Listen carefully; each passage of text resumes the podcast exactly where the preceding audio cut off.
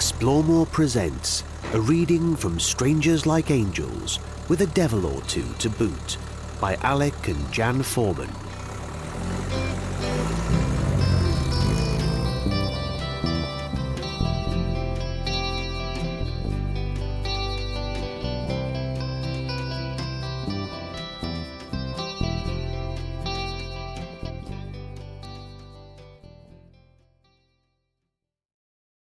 Chapter 27 Such a Beautiful Land, 23rd to the 25th of September 1977, Afghanistan. During the day, we drove 110 miles up in the mountains, down to the valleys, everywhere having a magnificent panorama. Shepherd boys watched out for their families' flocks of sheep and goats. The nimble animals searched the mountainsides for tufts of coarse grass poking out from the clefts in the rocks.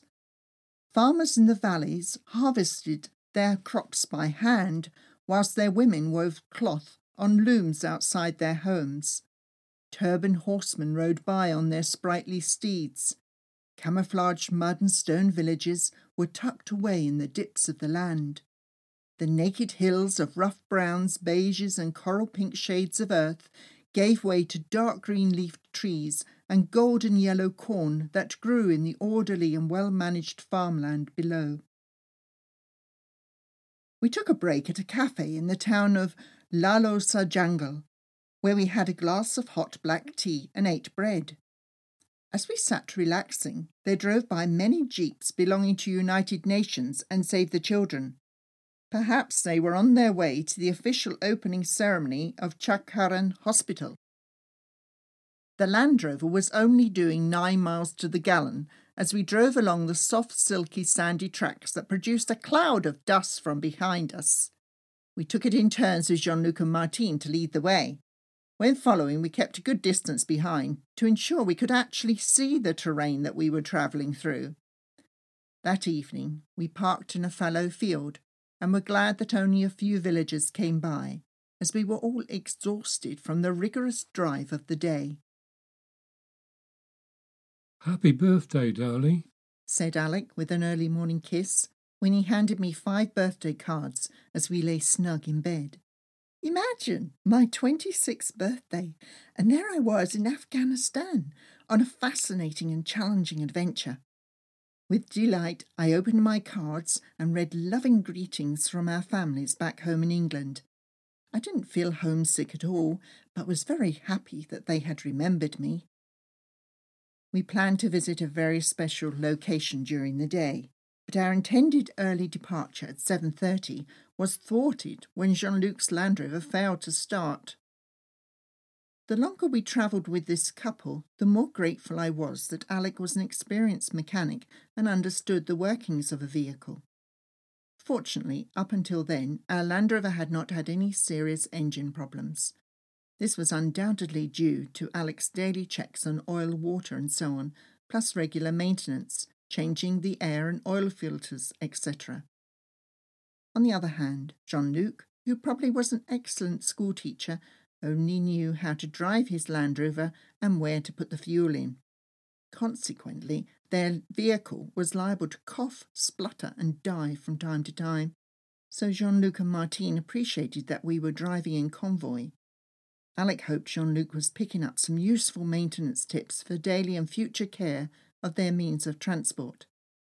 The two men leaned over, peering into the engine of the ailing Land Rover, Alec guided Jean Luc on how to troubleshoot and repair the problem. Shall I put the kettle back on and we'll have another cup of tea, Martine? Oui, oui, bien sûr. I unpacked our folding chairs. Martine and I sat down, drank tea, and enjoyed the quiet interlude by writing letters home. In the field opposite, the men were busy harvesting the wheat. Another two came by, leading their donkeys, which were dragging along heavy logs tied by ropes to each side of their girth straps. The pleasant aroma of the cut corn was accentuated by the fresh fermented grassy whiff of donkey dung. I breathed in the rural smells and was reminded of days in the English countryside as a teenager riding my horse Amber. After two hours, the repair was done, so we set off and continued to enjoy the drive through the farmed valleys.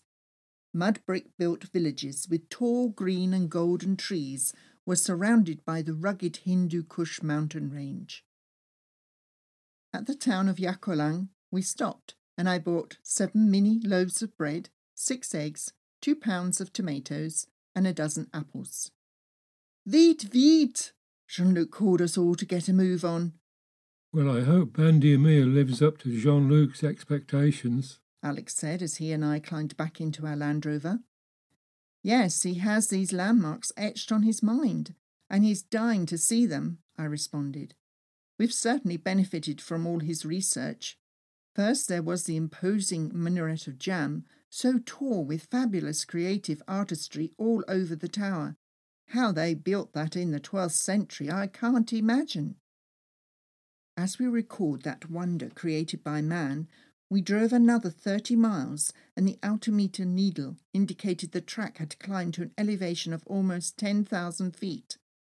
We came to the brink of the road, and there, displayed before us, was the majestic Bandi Amir panorama created by God, a series of six lakes of descending height, with water cascading down from one lake to the next and the next. Crystal clear sapphire blue water against a background of soft creams and brown rocky hills and pillars. Natural dams of travertine, a form of limestone, separated the terraced lakes.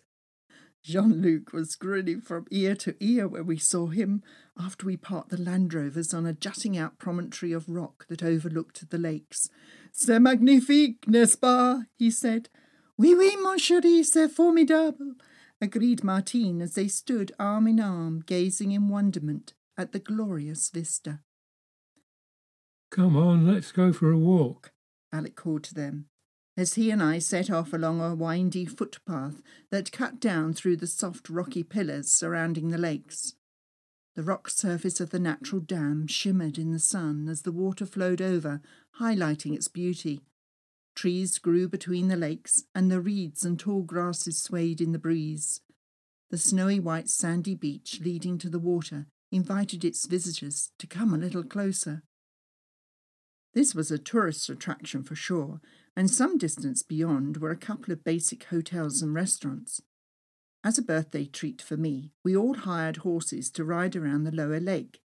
It was a tangible way to connect with the breathtaking landscape. I was thrilled to go for a ride, and it must have been the first time that I had seen Alec on horseback. He did okay, his horse was very slow, but he did manage to jolly him on and canter a short distance. Mine was high spirited mare, which suited me well. The saddle was a wooden frame that straddled the horse's back on top of a thick folded blanket.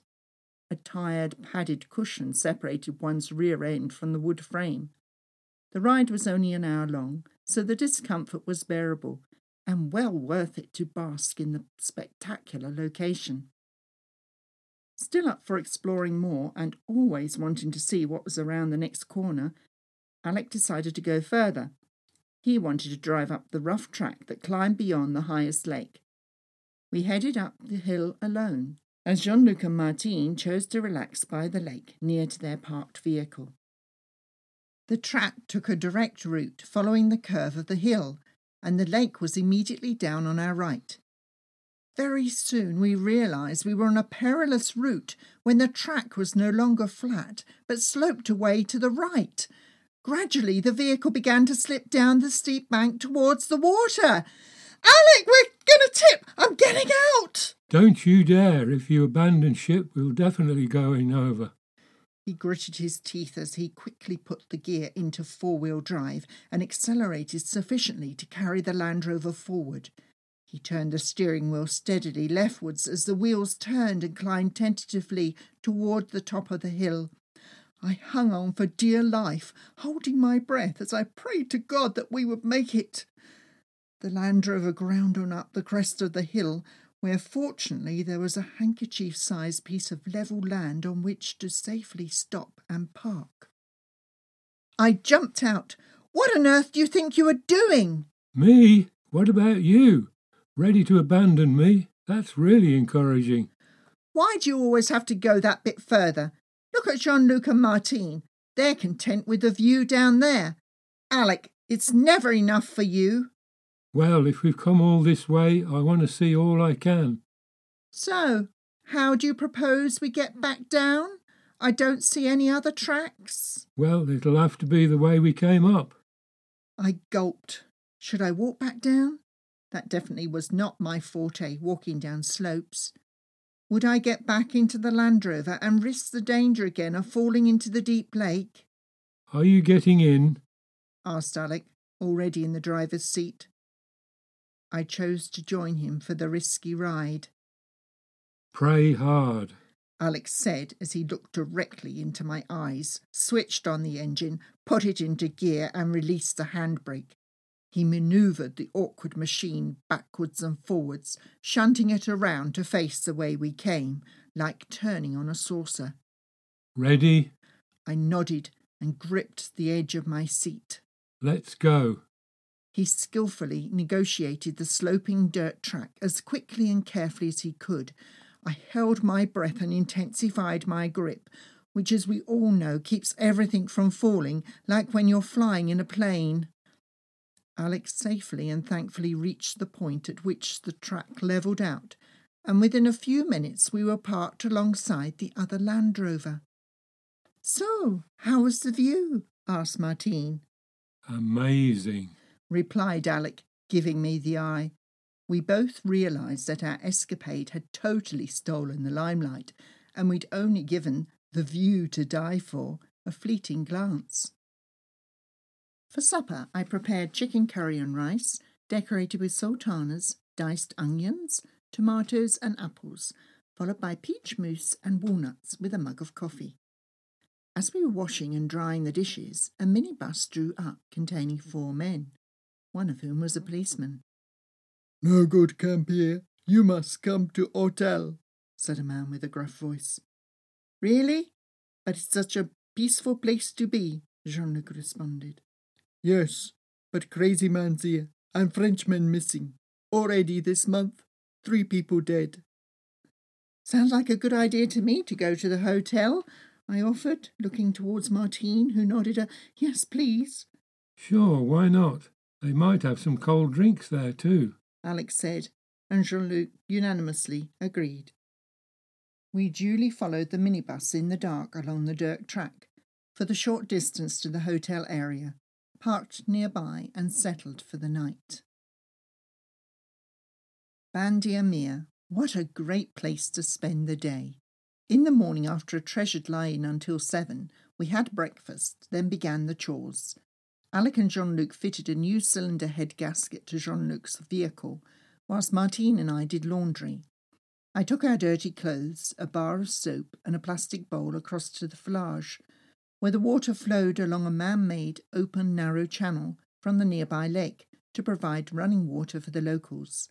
It beat pulling water from a well, I thought, as I scooped the fresh, clean water into my bowl. Martine and I were joined by a couple of other travellers washing their smalls and discovered that the word was out. The two French tourists had turned up, alive and well. Ah, oh, that's a relief, I sighed. C'est vrai, Martine agreed.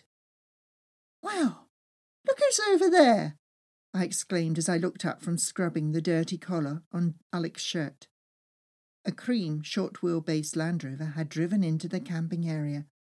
Why, it's Simon and Rose, Martine observed and smiled.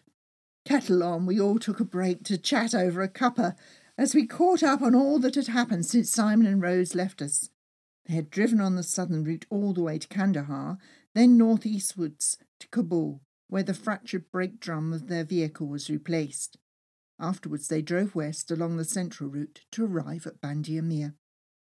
It was an enjoyable day out in the warm, fresh air having the occasional interaction with the other travellers.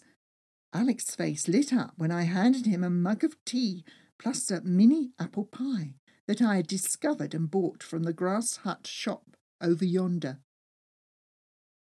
That evening, Jean Luc and Martine invited us out to dinner to show their appreciation for Alec's help with their Land Rover, plus to celebrate my birthday in style. We removed our shoes before entering the local mud hut restaurant, then sat cross legged on the firm cushions placed on the floor. The walls and ceiling were clad in a deep aubergine cotton fabric, which was softly lit up by the light of the paraffin lamps. Green leafed plants set in large terracotta pots stood in the corners of the room. We enjoyed eating the delicious palo, which was fried rice with sultanas, carrots, and chunks of very tasty meat. This was followed by chai, a spicy milky tea flavoured with crushed cardamoms. What a pleasant way to end the day. Total distance driven 25,464 miles.